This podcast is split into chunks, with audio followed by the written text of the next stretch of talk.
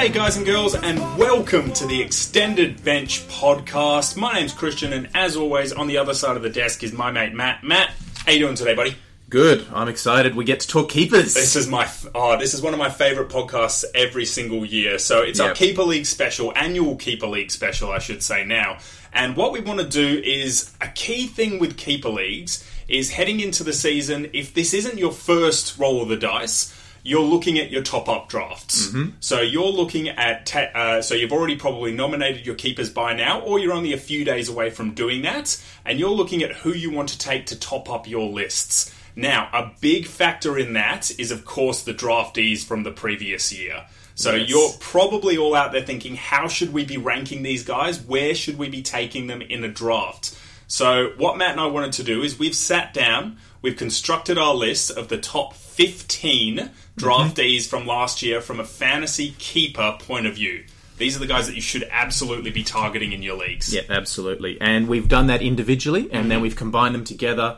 Um, you gave them some some scoring, Yep. some some rankings, and then we combined the rankings, came up with a list. Uh, we actually ended up with a top 16 because we couldn't split a couple. There, there were a couple of, uh, of ties in there. And a few honourable mentions. So we'll work through that uh, reverse order. Yep, because we, we uh well we, we thought about going you know one to fifteen, but realistically we all know who's sort of the top you know one through five, maybe even top six are. Maybe you eh, they've even got a completely locked in order as well. So there, there's no real surprise to it. So I think if we do um, you know fifteen through to one. You know, it'll just be we'll, we'll spend a bit more time going through those guys at the back end of the draft who people need to focus on because they will slide a little bit and they could be the real gems that you find in your keeper top ups.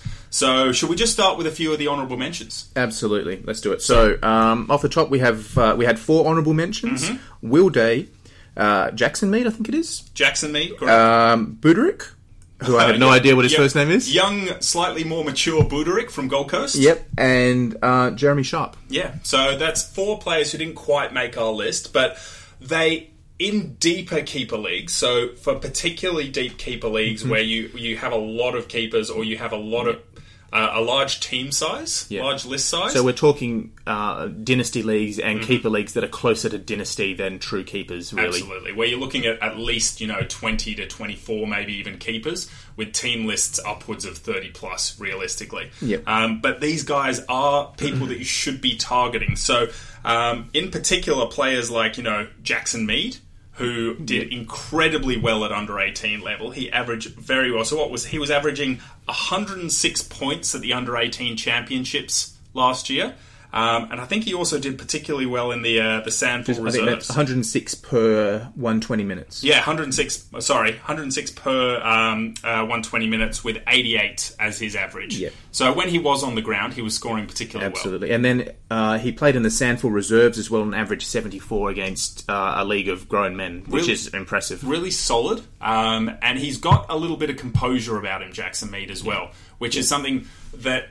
I think uh, a lot of Ports players are just um, uh, very adaptive, um, a lot of silky skills, and that sort of X factor to them. Jackson Mead's one of those players who can settle things down a little bit more, I feel. So that might be his niche that he can carve in the team. He's got a hamstring injury, I believe, at the moment. He does, yeah. So he isn't going to start the year, and he's going to have a delayed um, s- uh, setback. And I think, too, the other thing with him is I, I think he will play early once he's fit, but I'm not necessarily sure how well he'll score early, given some of their other guys running through the midfield in Rockliff, in uh, Ebert to a, some degree, Yeah. Boak, Gray. you've got Rozee, Butters, uh, Duursma, those young guys coming up through there. I think he's a little bit of a stash, and I think he'll really come into his own once some of those older inside mids um, start to retire or transition He's out. got a bit of a defensive game about him as well, so you could see him off a half back flank at some stage this year. Um, another guy uh, is uh, Budarick from um, from the Gold Coast. Look, he's got a lot of hype off of that first preseason game. Realistically, Oh, he looked good though. he really did look solid, didn't he? 65 points in the uh, first Marsh game that he played. Uh, for me, one of the big draw cards is his forward status. Mm. Having said that, I genuinely don't know what position he plays at AFL, whether he'll keep that. I suspect he probably will. It was almost a, a defensive wing position he sort of played during that game when I caught glimpses of it. So it's it's tough to see where he'll settle in, or or if he'll get the opportunity to, because they just have so many youngsters. But like this is one of the reasons why he's an honourable mention. So he's got the he's He's- got a potential opportunity, but we don't think you should be rating him as highly as some of the others. probably that uncertainty is what really pushed him out of our list. Absolutely. Um, uh, who else have we got there? We've got let's um, go Jeremy Sharp. yep, Jeremy um, Sharp. outside ball winner. Probably missed the top 16 of our list just because of that outside role and the fact he's at the Suns. Exactly. So if they can't win it on the inside and get it out to him, he's not going to score. And we know wingers can go missing during games. Mm-hmm. So there's a little bit more risk associated with those roles. Having said that, he only played the second half of Marsh 1 and scored 43 and Oh, had, was- Mm-hmm. at, I think, three shots on goal. So he was a- he he was able to win the ball and he knew where to go to get it. So uh, He- I he- quite like him. He had that healthy uh, points per minute as well. So per 120 minutes in the under 18 championships, he did average the 100, Yep. um, and 83 points average overall in that competition. So a fairly solid average there. Yeah. Um, but WAFL experience as well. True. Which is great. It is huge. And the other big thing for Sharp is they showed a lot of faith in him by trading up to get Sharp. So, Absolutely. Um, Gold Coast obviously rate him. Uh, they're not going to give away those picks if they didn't. So Mm-hmm. you should be able to see glimpses of him this year. But again, he's one of those stashable players. So yeah, I think he's a longer deeper term league guy. player. Mhm. Yeah, I wouldn't expect much this year. Absolutely. And the last one is uh, Will Day from the Hawks. Yes, who I didn't have in my list at all. So do you want to talk about it? No, you didn't have him at all. So he was taken 13 in the draft. So he's one of those defensive players that I rate because I feel that he's always going to have defensive status, and that's something incredibly valuable. So he's got the potential to score very healthily. So uh, when he was coming up through the um, uh, the under 18 champs, he only averaged 80 points per 120 minutes um, with an overall of 66 average. But in the SANFL under 18s, he really dominated. So he had an AFL fantasy average of 107 throughout that competition. That is pretty impressive. That is very solid. And the um, the SANFL under 18s, um, look, obviously it's not the, the true SANFL, but Mm-hmm. they are very skillful players at that level. So, um, look, I'm Yeah. a I'm a big fan of what he can produce off of halfback. He's got a little bit of that, you know, third tall type yeah, user. a rebounding type defender. So I, I think that there's that solid role for Mm-hmm. him going forward at Hawthorn. It's just whether or not he can take his spot. And the fact that he was taken at pick 13 as well shows that faith in the young kid. So hopefully he'll get a few glimpses this year. But again, stashable player. Yeah, and, and for my two cents, I'd like him, but I think this is probably about where he sits in my rankings. He didn't make my top 15. I think he's probably there or thereabouts, but the fact that he's going to be a longer term stash, and as we'll cover shortly, we already have quite a few defenders in our list who I rate, rank above him and would rate higher. Agreed. He sort of just slipped down my list a Yep, bit. Yep, that's perfectly fine. All right, so shall we get into the actual list? Let's get into the countdown. Let's do it. All right, so at number, well, tied really for number 15. So 15 and 16 combined. Uh, we've got a tie between uh, Harry Schoenberg and who's that? Finn Maginness. Yes, so two midfielders. So, and uh, realistically, you were having a look at Maginness. Yes. And I was having a look at Schoenberg. So I'll let you get into a little de- few details on uh, like- Maginness. I don't know. I think the reason that I would go Maginness over Schoenberg is probably Schoenberg. It's Tough, isn't it, down at this level? yeah, they they'd, they'd be ranked very close for me. I, so actually, what I'll do is I'll talk about Schoenberg and why I would rank him lower in order to push Just- Maginness up. Just a little bit of a backhand for the young kid, but all right. because I do, I do rate both of them very well. But Schoenberg, from my understanding, is a bit of an inside accumulator. Um, he's a strong body, um, and he can win his own ball. Looking at the Crows team, you've got two Crouches and a Sloan that he's got to get past before he gets decent midfield minutes. So I think he's a longer term stash. Uh, he may have higher upside because he really got a lot of the ball at uh, the under 18 champs and he's another guy who's played SANFL reserves.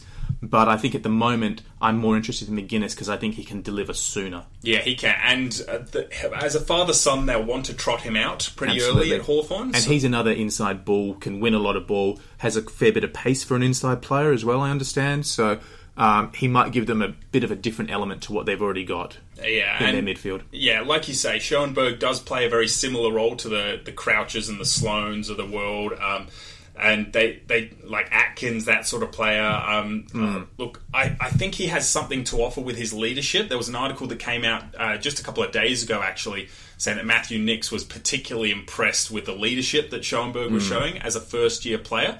I think that's a, a big factor when it comes to getting your, your first game. Yep. Um, because if you can show that leadership, you can show that desire and that want to be in the team. I think you can get in a little bit earlier. So I look. I don't think he will play particular, uh, particularly prominently this year. No, I wouldn't think so. But um, for a stashable league, for someone who averaged what was that, 119 points per 120 minutes, that's incredible. 99 points overall in the under 18 Oh, like, he, he can rack it up like, yeah. Yeah, he, he, he's going to be a good kid. So it, it's just a matter of whether he can get games. So it's probably as Sloan starts to get a bit older and move out of those centre bounces, Yeah. he might be able to take some more as he gets sort of that more exposure. A- Agreed, but um, I guess the other thing to bear in mind too is that they are trying to blood a few more young guys and run through there. So he may get exposed sooner than we expect, but as it stands at the moment, they took Chayce Jones very early last year. Um, he'd be ahead of him because I think he probably has a bit more pace, um, and they, um, your McHenry and Brodie Smith, Yeah, Miller, There- a few others who few- can sort of add a different element in there. So Okay, so I, I probably I, I get where you're coming from, and I'll probably be happy to say, look, I'll rank um, I'll rank Maginness higher, so I'll rank Maginness at 14. Um, sorry, that would be at 15, and then I'll put uh, Schoenberg at 16. Yep. So I'm happy with that. You've talked me into it. Well done. Should we talk about Maginness a little bit? Uh, well, I Anything mean, else you want to add to what I no, said? No, not really. We we know it's the father son factor that's going to get him a few early games. That'll give him a Yeah. chance to show fantasy coaches what he's about. inside ball, like I said, bit of pace. He's got good endurance as well. I think he might have actually won their time trial He- and he beat Isaac Smith. if he didn't, he came very close because I do remember an article along those Yeah. lines. So it's all about whether or not he can get games early to show coaches what he's about, and I think that he's got more of a chance to do that than Schoenberg. So he's more valuable in a top-up draft this year. Yeah, and I, I guess long term, probably Schoenberg's got the higher ceiling. But Mc- Maginness is going to be able to cement his spot in the team a bit earlier, which is Yeah. why I'm happy to rank him a bit higher. Yeah, alright. So we'll go to the next pick. So we've got 16 as Maginness, we've got 15 as uh, sorry, other way around. 16 is Schoenberg, 15 is Maginness. Yep. Uh, we actually had a tie again. 13 14. 13-14 tie. So uh, and someone I rated in this spot was uh, Liam Henry. and someone- I did not have him in my list at all. at all. and I had Bianco, and Yeah. I don't think you had him in, in Didn't your list at all. in my list at all. So this is an interesting one to talk through as well. Now you want to lead for this one? I'll lead for this. I'll do exactly what you did, and I'll talk. I'll say the negatives about Bianco because Mm-hmm. I can't see a situation where Bianco gets more than one game this year, and that one game would be through injury or through resting of someone because. Hmm. Collingwood have a pretty flooded half back line. Mm-hmm. Uh, there's a possibility that Langdon might be coming back partway through the year as well to add to that list. Um, they've already got a stocked midfield. We know about their midfield. I just don't see where he gets game time this year, which means that even as a stashable player in drafts, so you could get him very low down in the top up draft and stash him somewhere for a few years, but you could as well do that off the waiver list, I think. I don't think there's going to be that much of an appetite for Trent Bianco this year. So Hmm, interesting. that's that is why I had him lower. Don't get me wrong, he did do very well. So and look, he fell down the draft order, which I didn't expect. I thought he would be Yeah. taking a lot earlier than he did. I think it was 45. Um, he's, you know, he averaged pretty healthily. So, especially in the NAB league, he averaged 102 fantasy points, which is very, Very good. good. Um, and if he is playing that halfback role, you are guaranteed that defensive status for at least a few years, mm-hmm. uh, which is another bonus.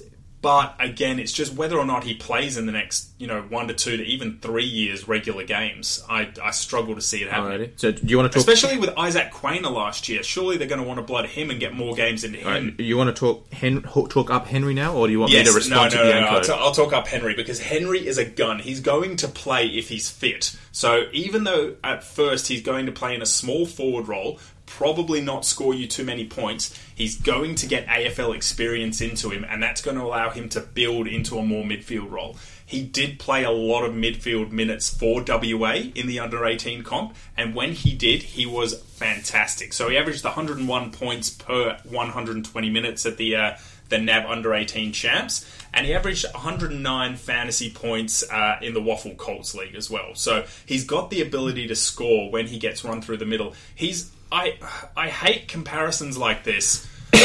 but this is the perfect ex- example of it. He's Michael Walters 2.0. Hmm. And we know when Michael Walters gets midfield time how well he scores. I know that for the next few years, Michael Walters is going to be taking those midfield minutes off of Liam Henry. But as Walters gets older, Henry will You step. reckon they'll swap? Yeah, basically, it'll it'll just be like two to three years before that happens. I think. Um, Interesting. And I like having players who are playing regularly on my list. So I Yeah, don't okay. I don't like stashing players who just do not play at all for too long because they're not giving you examples of what they can produce in an AFL squad. Fair enough. Um, alrighty, well, I'll talk Bianco first. And there's a couple of reasons why I had him in my list. Uh, one of them is that defensive status. I agree. I think he'll start in the team at halfback, and he'll probably hold defensive status for a couple of years because it'll take him a long time to break into the midfield regularly. Uh, the second reason is the fact that he's gone to the Pies. Yes, while it will take him a long time to break into the team, if and when he does, the Pies are, we know they're the most fantasy friendly team, and they have been for the best part of a decade, so why would we expect that to drop away in the next few years? Because they're so good fantasy wise, I think you might need to go a little bit early to actually get the next generation of guys going through. He's an elite kick. Um, correct me if I'm wrong. Isn't he the guy they said was the best kick in the draft? One of the best kicks in the draft, and he was the guy. He was cap- captain of uh, Vic Metro, I think. So Yeah. ahead of guys like you know Rowell, Yeah. um, Noah Anderson. which are exactly the sort of attributes you're going to want in a halfback flanker distributor. He may bring something to the team that they don't already have, which is that truly elite and classy distributor of halfback. The guys they've got, they can kick it long, they can rack it up, they can mark the ball. Off the top of my head, do they have an elite distributor of halfback? Uh, look, it, it's tough to say because you know Crisp is more of a run and carry type player or a racking up possessions. And a long kick. He Quain- ticks all the other boxes. Quaynor is absolutely a run and carry player out of Yep. defence. Um, look, you've got other players like Jeremy Howe, who's an interceptor and third tall. You've got a couple of tall defenders down there. Um, Langdon possibly coming back into the side, who is a good kick. Um, there's a few others running around nearabouts as well, but So, so while I agree with you that I think it will take him a little while to break into the team, I'm potentially happy to hold him for a little while, depending on where my list is at. If I'm competing now, I'm probably less likely to do it, but if I'm in a bit of a rebuild, I may be happy to hold him for a while with the expectation he will eventually break in based on those attributes he brings, the rest of them don't. The fact that he'll be at Collingwood, who will rack up points, and he will eventually break into the midfield. yep, okay.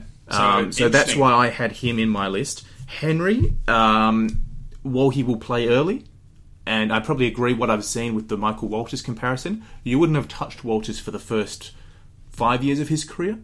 in a keeper league, I might have. Oh no, no. In a keeper league, I might not have because Michael Walters didn't really do as much midfield work at under 18 level. He was a small forward. But we've seen Liam Henry do that at under 18 level, and we've seen the propensity for Fremantle to use that sort of style Yeah. of player already, which gives me a little bit more of a, a boost in confidence. I think the amount of time you're going to have to wait for Henry to get decent midfield minutes is probably not dissimilar to the amount of time you're going to have to wait for Bianco to break into the team. See that the the other thing is I'm not sure Bianco's guaranteed to break into the team at all. He there's you've got to keep in mind that not all of these players, not all hmm. players drafted break into the team at some point. Hmm. and I think Bianco unfortunately look, I, I could be incredibly wrong here. I loved the look of Bianco at underage hmm. level and hopefully he has an amazing AFL career going forward. But he was taken at pick 45. That's a long way to fall. That's not a fall like a Deven Robertson fall to pick 21. That's a fall from someone I thought could go in the late teens or early 20s to think pick 45. People who can kick like he can will always have a spot on a list, There's always even if it's not necessarily at Collingwood. yeah, there's always that extra um, you know X factor for someone who has that level of kicking skill. You can't teach that. That's Exactly. A, that's an ingrained ability. So, all right. So you sticking firm then with Yeah, I am. All right, you're sticking firm. I'm sticking firm. I'm still sticking with Henry. All right, so they're a tie. So they're a tie. All right, so we'll go with. Um, Alrighty. so what's that a tie for? That's a tie 13 for and 14. So we- we'll call that tie for thirteen. Yep. Nice and easy. All right. So, and just before we move on, you brought up something interesting there, which is knowing where your list is at. Yes.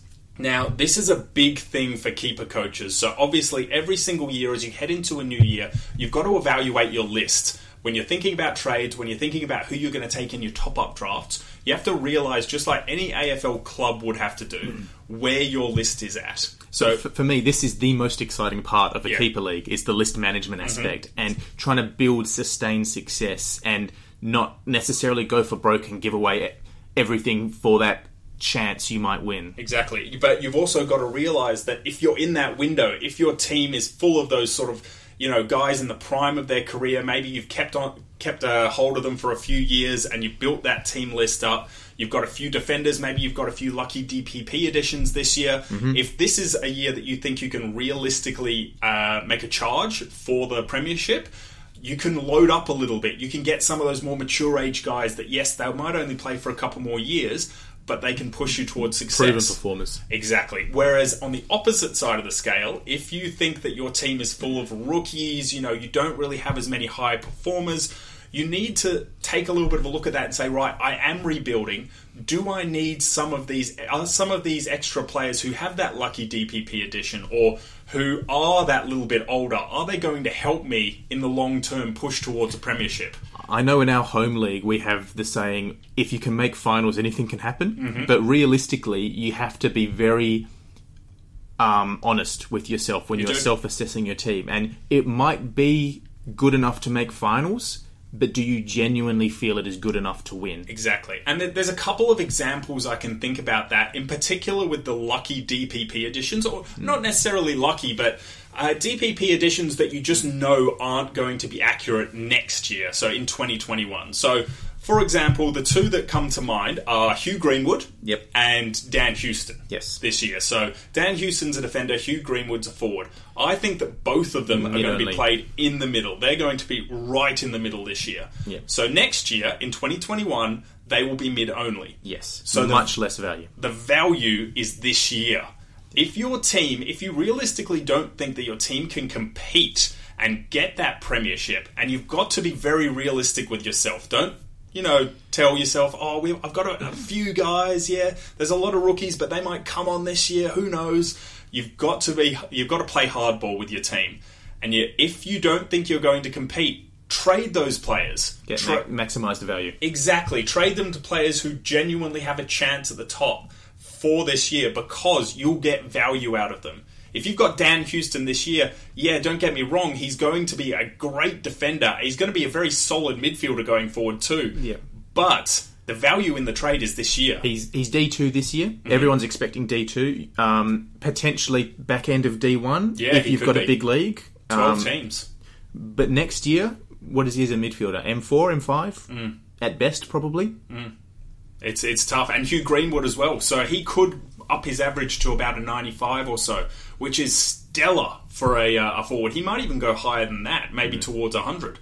But as a midfielder, it's average at best. I don't think he'll bust into that premium sort of status. So when Probably you're not. when you're trying to get that premiership in a few years' time, or maybe next year, the year after, they're not going to be helping you. Trade them out now, get the value, get a few early picks, or maybe even some younger players who haven't proven themselves. Like, um, oh, you know, maybe you can get a very high pick in your league and take some of these early draftees. Um, maybe you can get someone who didn't quite perform last year, like. Hately, someone like that, plus an extra pick, plus something You, you might be able to get someone that's on the bubble that you think is about to have their breakout, Yeah. but hasn't quite got there yet. Yeah, so there's a lot of options out there. Just make sure to be realistic with your team list. Okay, that's something I can't stress enough to keep elite coaches out there. So while we're doing this list, this is a general list, not really taking into account particularly where our lists are in any particular league. Mm-hmm. Yeah, they're could- just uh, so adjust it as you will, depending on your team demographics. yeah, the size of your league, the uh, the amount of keepers you have, this all has to be taken into account when you're looking at people to take in the top up drafts. Cool. Alrighty. Um, nice all right. tangent. Yep. Keep going. Yeah, all right, we'll keep going. So uh, we Oh, just uh, one actually, one more thing before we move on. Yep. So, as well as ranking these guys one to sixteen plus the honourable mentions, I also broke these down into tiers. Mm-hmm. So the guys we've talked about so far, Henry, Bianco, Schoenberg, Maginness, Day, Mead, Budarick, Sharp. For me, they all probably sit in around about the same tier. I'll chuck Liam Henry into that tier as well. I know you don't rank him in there, but I'll I chuck him into that same sort of thing. Oh, I did you? Henry. Apologies. Yeah. Um, So th- I've got them down as a, about tier four or so. So Yeah. for me, they probably all sit in a similar type tier. No, I agree with that 100%. Okay, so that was the tie for 13 with Henry and with um, uh, Bianco. Bianco, thank you. So we're going to head to 12 now. And ranked at 12, we both had this guy in our, our list at different levels, but Trent Rivers from Melbourne. Yes. So this guy I rate really highly, and there might be a little bit of that WA bias in there Potentially for me as well. because he just looked absolute gold for a defender. So this guy is going to be he's a defender mid at the moment. He should be a defender throughout his whole career. There's a lot of talk about, you know, he could move into the midfield, he could be anything. He could. But he's at Melbourne, they probably have enough midfielders. Mm. Yeah. For me, he is a perfect Hibberd replacement. classy distributor and good runner out of defence. Someone who can average very well. At the WAFL Colt level, he averaged 109 fantasy points, which is just stellar. And still, even his uh, sort of per 120 minutes at the under 18 championships it was a 92 per 120 minutes. Yeah. So solid enough with a, and that was an average of 77 for his time on ground. So look, so again, I put an extra premium on those players that you know are going to hold forward or defensive or ruck status Yep. moving forward because midfielders, there's so many of them, and there's so many average midfielders that Yes. you can't put too much value on someone who's going to play solely as a midfielder unless you believe that they're going to get themselves into that upper echelon. Yep, agreed. Ag- agree with everything you said. I don't think I can really add anything else to it, to be honest. no, I- he, classy user, um, wins a lot of the balls, so he can accumulate it. Yep. I like his uh, position um, at Melbourne. I'm not sure he'll play a lot this year, but I think he'll come in as Hibberd slows down and leaves the team. He, and he probably will get a couple of games this year, so we can sort of see what he's got to show. But I think he's a uh, next year and the year after moving forward is really when he'll come into his own. I love him as a stash. I really do. He's uh, he's someone I highly rate, and he fits in at 12 on our countdown. So we'll go to the next one, which was 11. And this was a guy that, look, uh, he, it was tough to fit him in, but Sam Flanders from Gold Coast. Old mate Ned. Old mate Ned. So, Diddly diddly. did, did you say diddly diddly? Diddly diddly. oh, wait. Jesus Christ. Um, that's where the podcast has gone now. So we'll move past it. And look, bad Simpsons references? you're really bad. So you did not watch Simpsons growing up. You cannot make Simpsons references. Um, Sam Flanders, look, he's going to be a gun if he gets an opportunity in the right role. Um, Yes. So we know what he did at underage level. Uh, we know how early Gold Coast took him because of that. I mean, Yeah, traded up to get him early. they really did. So it was 117 uh, per 120 minutes at the under 18 comp, um, and with a 97 average overall. He averaged 89 points in the uh, the NAB league, which is very solid. Um, and he has the opportunity, so he has the ability to go forward. So every once in a while, he may have that DPP status. It Yeah. won't be throughout his whole career. But every few years, I reckon he will have that DPP Okay, he's going to be one of those guys that will just be the gift that gives from a DPP perspective. Similar to um, Taylor Adams and Lachie Whitfield have just randomly had DPP every now and again. every now and again, you know, your, your Dusty Martins, your Patrick Dangerfields. Look, I don't think he'll necessarily get to quite he, those heights. I don't think he necessarily plays like any of them No. either. But that same sort of he's that wild card to get DPP exactly. and, Um, and a really classy user and can obviously win the ball looking at those numbers. strong ball winner, and he's got a good mark overhead as well. I know they say that about almost every single player who goes into the forward line at some stage, Mm. but he does have the ability to take a strong contested mark, and that is a point of difference. Gold Coast, they've the the trouble for me is they've got a lot of those mid-sized forwards. Uh, your Sextons, Lemmens, um, obviously Rankine's coming in. He's more of a smaller forward. They've got Ainsworth. They've got um, uh, you know Ben King and Peter Wright are probably their two tall targets up Yeah. there. Sam Day as well. Sam Day. There, there's a lot of forwards who are going to struggle for places, and they've got an overload of midfielders. Yeah, I mean, you look at their midfield. They've got Rowell Anderson this year. Mm-hmm. Uh, they picked up Greenwood and Ellis in the trade period. Um, they've got Bowes, who's run through there in the past. Fiorini, Mm-hmm. Swallow. Sharp on the other Sharp wing on the at other some wing. stage. Um, there's, there's a whole ton of, of Gold Coast players. Will that- Brodie, who can't get a game. Yeah, try, it's it's tough. So for me, that's why he didn't make my list. Yep. Um, so he was really high on yours, wasn't on mine at all. Which, to be fair, is probably uh, my bad. Uh, probably a bit disrespectful to the young guy. Um, but for me, it's that I'm not sure when he's breaking into the team and what role he's playing. Um, and until I see that, particularly with Gold Coast, It's a tough cookie to read, like, Gold Coast. Yeah, you don't know how they're going to line up. You're expecting that surely at some point they begin to bounce a, back a little bit and score more points, but it probably won't be this year or even next year. So I'm not sure how long I'm going to have to hold him to actually get return on investment. in most teams, if they were, if it was a team that was performing very poorly at the bottom of the ladder, and they had, you know, a, a normal amount of draftees, you'll be jumping all over those draftees because you know they're going to get extra games. But they've just got so many of the draftees, Gold Coast. Yeah. They've got so many of that young talent. I, I just don't know when he gets an opportunity, if this year, maybe even next year. Yeah, and when he does get that opportunity, what's the role going to be? I think it probably will be on a half forward flank to mm-hmm. begin with, which may or may not be conducive to good scoring for him. We just don't know yet. So we'll, we'll have to see what happens. But I think he's another one of those guys that you can put on your list early enough and, and see what he can do over the next year. Um, so that was pick 11. So Mm-hmm. uh, sitting in at pick 10. Uh, and this was a guy we both had around about the same mark. Yep. That's Dylan Stephens from Yes. uh, from Sydney.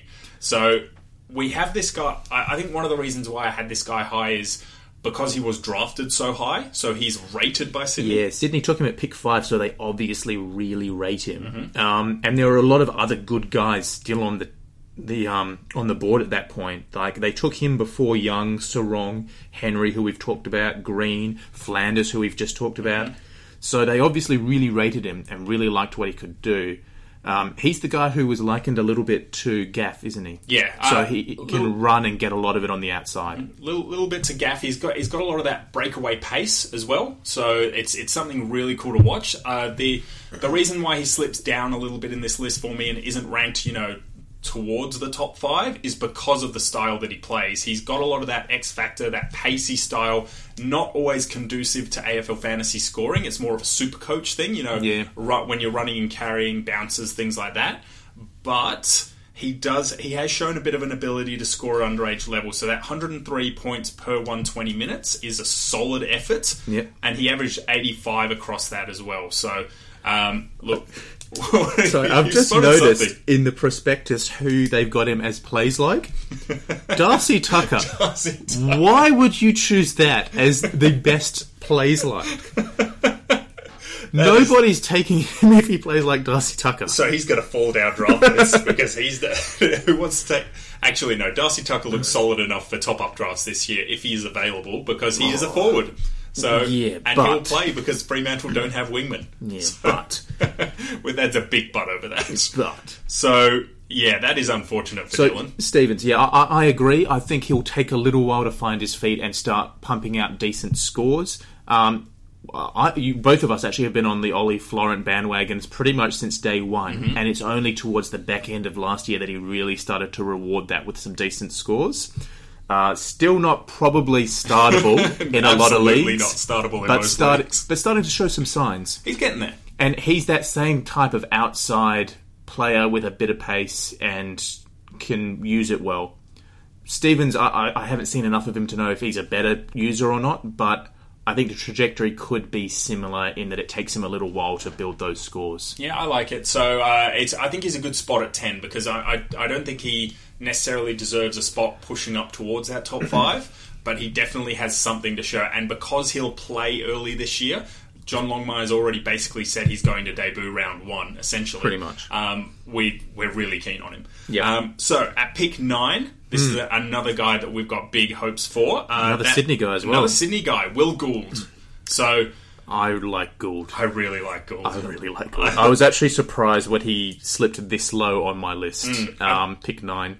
I think there's Because I think that's where I actually had him on my list. Yeah, I think it was around about that point for me as well. It's just because the talent starts to get a lot more interesting past this sort of pick. Yeah. Um, so Will Gould, one of the reasons why I think he'll be a good pick is again he's going to be a defender for his entire career. Yes. There's no point like I don't think he'll ever play as a forward, as a midfielder. He's going to be a stay-at-home defender, Yeah. and that's a that extra bit of value. He's going to be an intercepting defender. He's got a booming kick. Mm. Uh, he's already built like the proverbial Brick- shithouse. Yeah, the brick shit house. So he's ready to play now. He's a decent chance for an early season debut. I think they'll just put him in the back line, tell him to just play on his man, take intercept marks, kick it long, um, and he'll grow into that role over time where he can really accumulate the ball and drive them out of defence. He might not average super high this year uh, when he does get those early games. Agreed. Maybe even early next year. Yep, agreed. But again, he's someone that you need to keep on your list. Don't lose heart with him. So if you've got that stash spot, you know, on your last spot on your emergency uh, bench,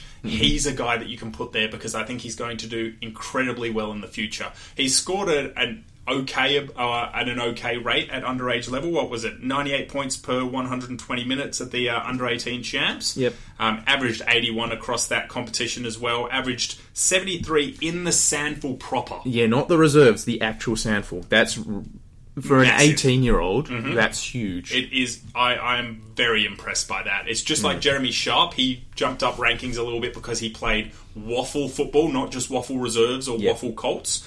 Um, Will Gould, look, I, I've just got big raps on this kid. Um, and the other thing is the plus three rule for playing on uh, out of the goal square. I think that's going to be something that benefits him. They're going to want him kicking it. Absolutely. I don't know that he'll be the designated kicker a lot this year, but moving forward, I think he will be one of them. He's for I, sure. I, again, I just think he's he's that Shannon Hurn style play. Yeah, again, that's who everyone likens him to. And granted, it's taken Hurn a little while to be really, really relevant as a fantasy guy, but towards the last few years, he's been really, really good at holding that defense up. Absolutely. All right, so that was Will Gould at pick nine. Yeah. So we'll move on to the next one, which was And eight. Again, Yeah. that for me is probably the tier three. I like it. Gould, Stephens, Flanders, Rivers. Happy with that? Pretty so, happy so with that that's that's the next tier, and now we move into a tier two. These guys are just that little bit more exciting and interesting. Yeah. So uh, tier two starts off with the number two pick from this year's draft, Hmm. which was Noah Anderson. Now, this guy he falls a little bit. Could be controversial, controversial how far he's fallen, um, but I think it's for me, it's about his early career role. Yes. Yeah, and the fact that if he's playing early on in his career up forward a fair bit more for Gold Coast, which I think he will do considering Mm-hmm. the uh, the wealth of um, or, the, or just the surplus of midfielders that they have. Um, where does the um, where does the extra ball come from? Where do the possessions come from in the Gold Coast forward line? It's going to be tough. Incredibly classy player. Um, and he can play really well as a forward. He's a really dangerous forward. So Yeah. I think he will give them a little bit up forward.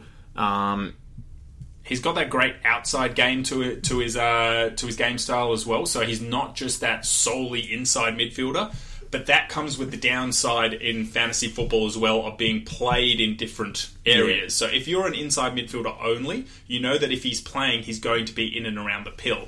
If you are an outside player or someone that can play more in the forward line, that can be a bonus because you you might get mm. some more games based on that, but you might also be played in fantasy unfriendly roles. Yeah, it could be a bit of a double-edged sword that one. I think like you listed the number of medium type forwards that they've that Gold Coast have got. So I think Anderson he slots in I think he slots in reasonably well just because of that class. They spent pick 2 on him. They they want to get in Oh, he's- games. he's He's, part of the player. future. Um, but yeah, I think there's just that little bit of uncertainty and the time it'll take him potentially to really hit his straps fantasy wise, which is why he slipped this far down. Agreed. Yeah. So again, he's he's going to be a very good player, but it is a bit of a wait and see to see what his fantasy game is like at the Gold Coast.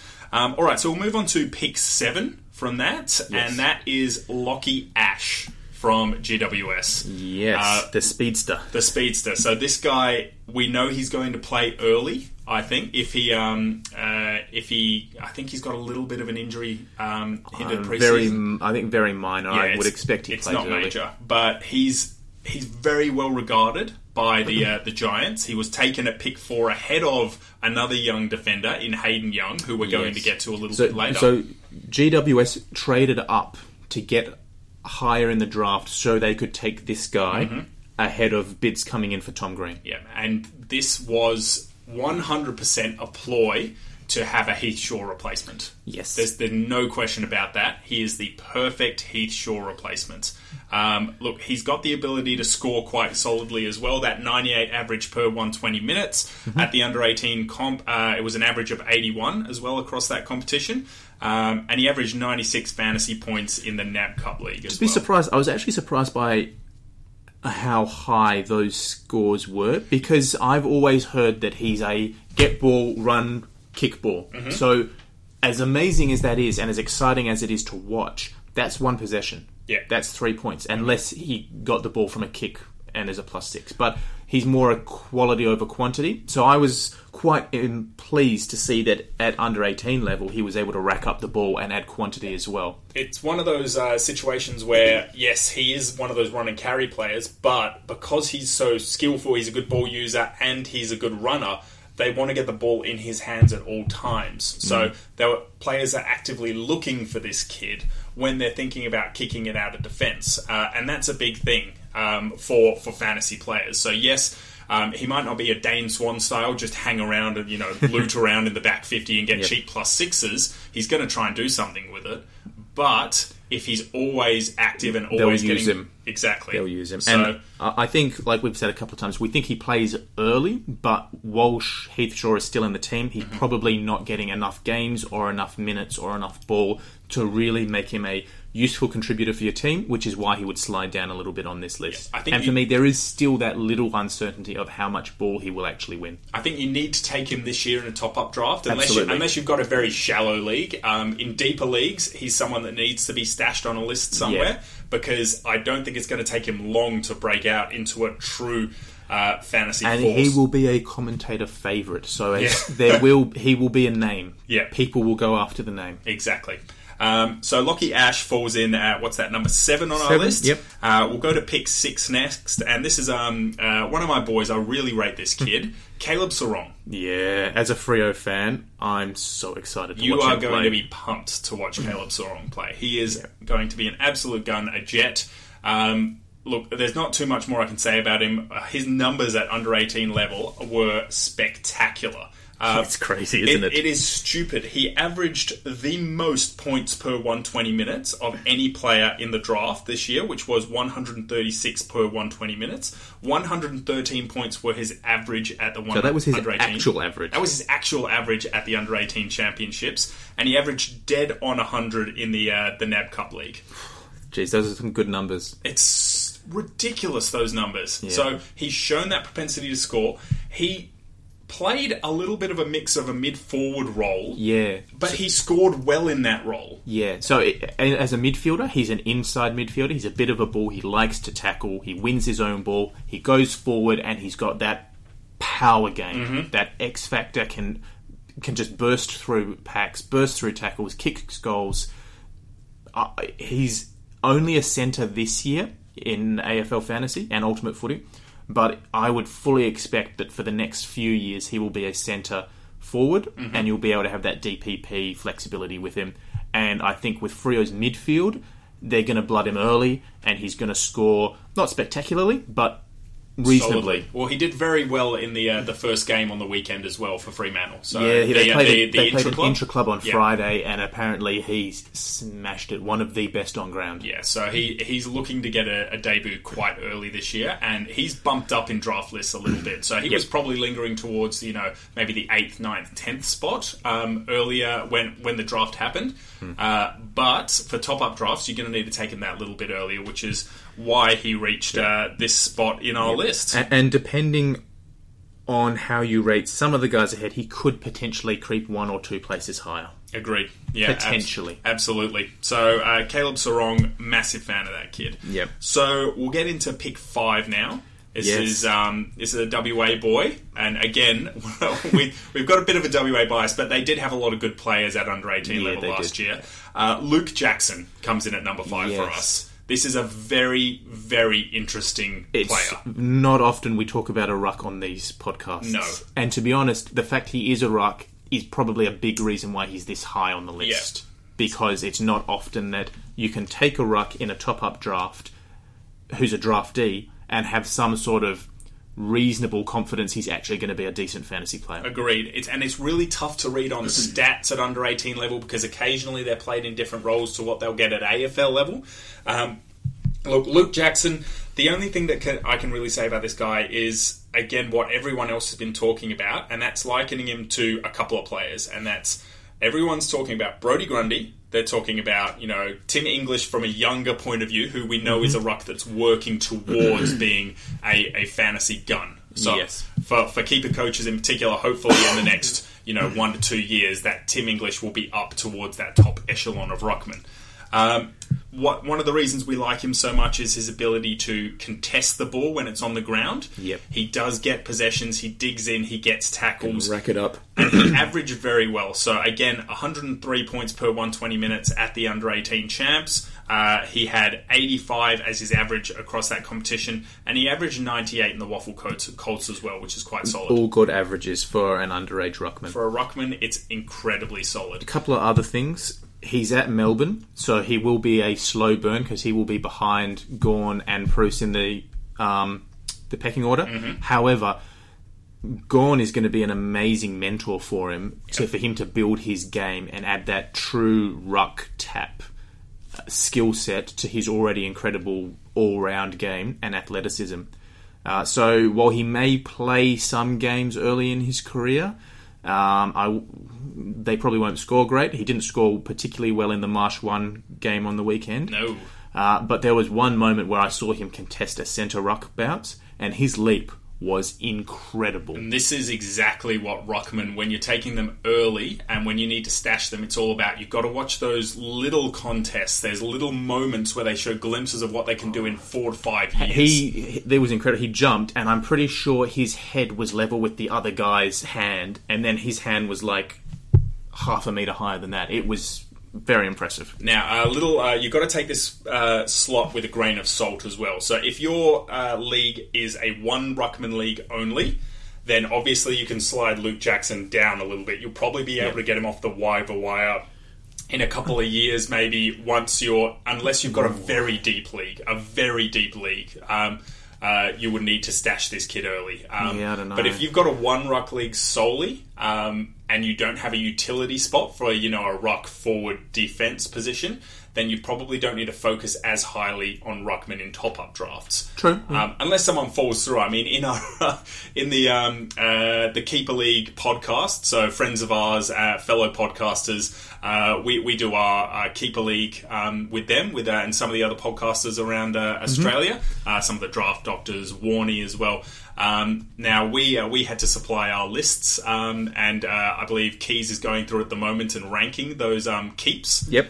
And uh, we just realised that on the waiver wire, um, because we cut off waiver pickups at the start of the season, and we just had massive teams of you know 40 uh, Reilly O'Brien is sitting there available on the waiver Mm-hmm. Oh, no. waiver list, so he's going to be. I wonder first who's going number one pick. Oh, bloody hell. Um, yeah, no, that's just ridiculous. So, uh, again, you can pick up some some guys later on. Not that uh, situation entirely. You're not getting Reilly O'Brien, Yeah. but you can leave it a little bit later. O- on the flip side, if you're in a two ruck league, 100% you're taking him in the top up. Massive value. And I don't know, I would even consider, depending how, even if it's a one ruck league, if it's a deep one ruck league, if you're rebuilding, I'm probably taking him in the top up anyway and stashing him. If you own Max Gawn, take him somewhere early. That's a great idea because you can then handcuff the two together. If you own, uh, say, a, a ruckman, maybe like a a Goldstein, who's probably only got two more Yep. years. Um, Steph Martin. Yeah, Steph Martin. Steph Martin probably not. You need someone now for Steph Martin. I think he's really true. got this year left. Um, but maybe uh, Jarrod Witts is quite a bit younger, which is fine. Maybe like Lycett if he's your number one ruck and you need to Source look at someone else. maybe. Source Jacobs. Those guys, you're going to need young ruckmen coming up. And realistically, most of the other good young ruckmen are, are almost middle age now. So you're, you're looking at your your Witzes, you're looking at O'Brien's, you know, not exactly young. Um, around a while. And, and Marshall's probably one of the young. Marshall and English are the two really young, um, up and coming ruckmen at the moment. Um, so you need to look for that next generation, and Luke Jackson could be that next generation It's- of high scoring ruckmen. It's rare that you can identify someone you, as a ruck you think is going to be that next generation Absolutely, early. it's tough. And I mean, there's always the chance that he'll be a bust, but from what we've seen, we'd be surprised. he, he does look the goods. So Alrighty, so is that that's pick number five. That's pick and five. that's tier two. That- that's tier two done. Agreed. Anderson, Ash, Serong, and Jackson. So uh, we'll move on to pick four, and look, there's our third tie of the list, which was really tough. So uh, now we had a tie for for pick three and four, realistically. So we'll work through this, try and get an order. Otherwise, this will just be a tie for pick three. Yep. So uh, and this was between Tom Green Mm-hmm. and Deven Robertson. Yeah, I could I could genuinely be swung either way on this one. I think they're both incredible ball winners, inside mids, strong. They're in very similar team positions as well. Yeah, and for me, that's the thing that slightly tipped it for Green over Robertson. See, which for- is probably a surprising take, but I'll explain why. You go ahead. So Green, he's an academy player. So they matched the bid to bring him in early. I think he was uh, pick ten. If he wasn't an academy player, he probably would have gone top three or four. Realistically, he's that good. But GWS lose midfielders every year. They are that stacked. They lose a couple every year. Um, some of those are ones who are not getting enough games and they go elsewhere and, to get the games, uh, such as Steele. Uh, some of them are guns in their own right, but they just want greener pastures. They go somewhere else. The fact they have such a constant turnover of midfielders at GWS gives me faith that he's either going to get a go, a solid go, in the next couple of years, or he will go elsewhere to seek better opportunities. On the flip side, Robertson's in a similar position where he's coming in. It's a stacked midfield, but I haven't. It's the way the Lions culture has built over the last few years. Nobody's leaving. Nobody's that old in that midfield, so I can see it taking him longer to break in. And from everything we've heard of the character of the guy, I'm not convinced he's going to leave early for better opportunities either. Yeah, I can't see Deven Robertson leaving unless he was sort of forced out because he does have that.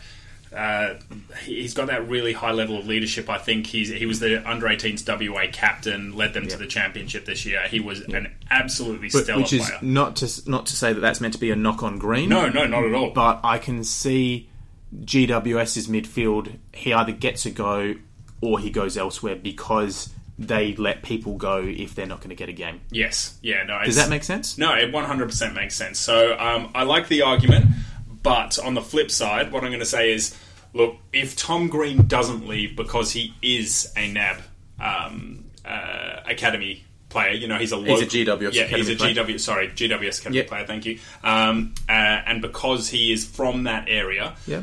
If GWS do manage to retain a lot of these players, it's going to be very, very hard for him to get a role where, and, and really anyone in that inside GWS midfield to get a consistent role where got score. the big four.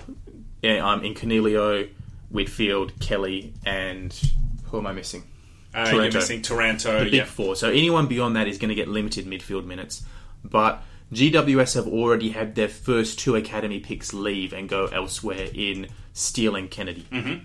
So I, while I get the argument that he's a local and he's a member of the Air Academy, I don't think that's necessarily going to mean that he- they he doesn't go elsewhere. No, no, and, and I agree with you there. So, look, the the reason I put forward that Deven Robertson should be taken just that little bit higher is because Brisbane, yes, while they do have a bit of a stacked midfield at the moment, Dayne Zorko is not young.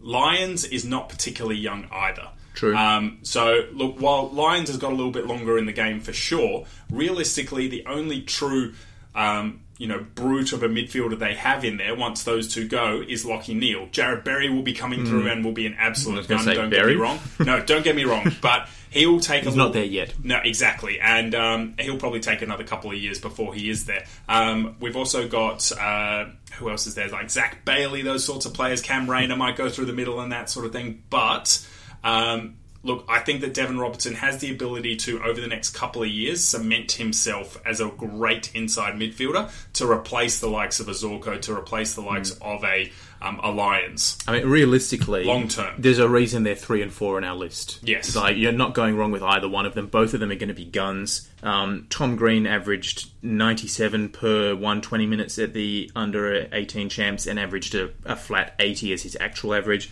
Versus, I mean, Robert Deven Robertson went 132 per 120 minutes and He- 110 as her as his average. Yeah, so he was stupid good. He can rack up the ball like no one's business. Yeah. And Tom Green can do the same thing and probably tackles that little bit harder than um, than Deven Robertson. So he's going to get those few extra points from some hugs. yep. But I Look, think I, I am either one of them you, you're very happy to get. and I am massive on the Deven Robertson train as well. I love this kid. He is going to be an absolute gun, and just Oh, I know. his oh, just I, I can't speak highly enough about him. So uh, I don't think you're going to be able to sway me towards bringing him down to four because I had him ranked at three. No, that's fair enough. I, I, I like him enough that I would be happy to take him at three. So, So- we'll put him at three. All right, so we're having Deven Robertson at three, Tom Green at four, both guns, and you can't really go wrong with either of them. Uh, they, they're going to be fantastic. Um, okay, so we'll move on to pick two. Pick two. Pick two. Uh, now, this was a pretty obvious one for me, and I think it was an obvious one for you as well. Yep. And that was Hayden Young from Fremantle. We've talked about him a bit already this preseason in our podcasts. And um, it, it just is love the the opportunity, the role, what he can bring. So he's at Freo. Um, he was their first pick at pick seven in the draft. He can intercept mark. He's a great kick, great decision maker. Freo's backline is notoriously bad at exiting the 50. it's notoriously bad at a lot of things. So, so he's going to get games early. He does have a slight um, injury of some sort that means he's in the rehab group at the moment, but nobody seems to know what it is. Um, but you're taking him long term anyway because I think he's going to be holding down one of those back positions. He's going to be a rebound option. They're going to look to get the ball in his hands because he's going to be a rebound weapon. Um, I just and, and he's going to be a permanent defender his As- whole career. As soon as he's fit, he's playing in that squad. Um, when he's playing, even at the start, he should score healthily. He's probably still an emergency slot for you. I don't think he's going to be ready this year to play No, on your I wouldn't field, think so. Unless your backline is terrible and you have a really deep draft league. Um, but I, going forward, like you say, he's going to have that def- defensive position for the rest of his career. He's going to score well once he has the uh, um, the ability to. Um, he scored quite solidly at under eighteen level as well. 101 per 120 minutes, 83 as his average at under 18s, and Mm. then 85 as his um, NAB league average, which is pretty good for a defender. Very good. For Like, a defender. pretty good. It's Yeah. really good It's for a very defender. good for a defender, and he will. I think he'll push towards those numbers maybe in his second, third year sort of Yeah, thing. That, that sort of trying yeah. to push towards the late seventies, maybe average. Um, this year, you're probably getting a low sixties at best. Uh, but that's what you get from first year draft players in keeper leagues. You have to keep that in mind. There's only going to be a few guns who average incredibly highly. And speaking of that, Yeah. I- Uh, one more thing before Yeah. we go on.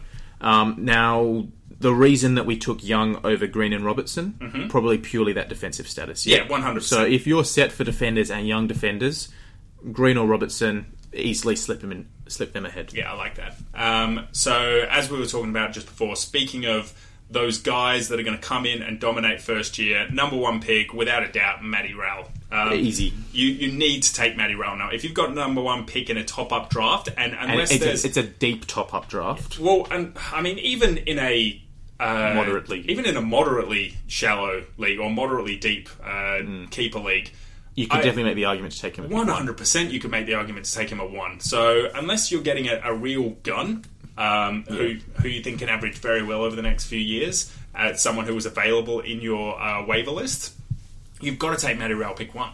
Yeah. He's going to dominate. He's. I mean, we Did saw him on the weekend. He is a little nugget, isn't he? He is insane. He is playing in that centre square or Oh, yeah. as uh, Yeah. every game he's like fit for. everyone has been talking about how he's going to be Sam Walsh again. Yep. I don't think he scores as well as Walsh because he's not in as strong a team. Granted, Carlton isn't the strongest team. Um, Gold Coast is worse, Even then, I, I don't. but he's going to score really well. Very and he's going to be a prime mover in their midfield, and he's got the body to withstand the year. Yeah, and he's got he's he's got that extra little bit of something about him. He's not solely just an inside player. He can he has that little bit of a dash out of a pack. He has that little, you know, nuggety ability to tackle hard and He and laid some great tackles. tackles, yeah, he That's laid some thing. great tackles on the weekend. Not many of his tackles, you know, slip and people get out of them, which is a, a big thing. So he scored 81 in that first Marsh game. That's Not a bad first up hit out. fantastic. Um, and yes, I know it's an under, uh, you know, it's the preseason game. It doesn't really matter, but it, there was a lot so- of good signs. Even so. And uh, yeah, one, another thing is Gold Coast didn't quite play its full midfield. You know, Swallow only played a, a quarter and a half or so. Fiorini wasn't playing in that Yeah. game.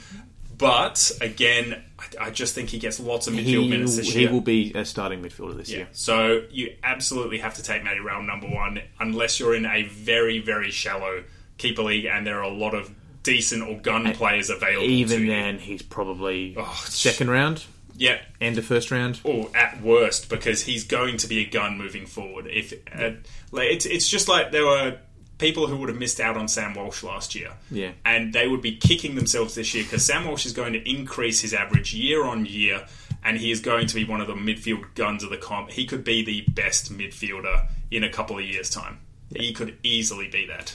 So Yeah. don't miss out on Matty Rowell while you have the chance. Yes. And that's Alrighty. our top 15. Cool. top 16, I should say. We had an extra one sneak in there. Alrighty. All right, do you Um, want to go through the list for me, Matt? Why not? So I'll go from 1 to 16. Yep. 1 we have Rao, 2 we have Young, 3 we have Robertson, 4 we have Green, and that for us is our tier one Mm-hmm. Those are the top tier guys. 5 we have Jackson, 6 we have Serong, 7 Ash, 8 Anderson, and that is tier 2. 9 we have Gould, 10 we have Dylan Stephens, 11 we have Ned Flanders, 12 we have did, Rivers. Did you mean to say Ned Flanders? I sure did. Okay, I hope that was a slip of the tongue. No. 12 we have Rivers, and that is tier 3. Yep.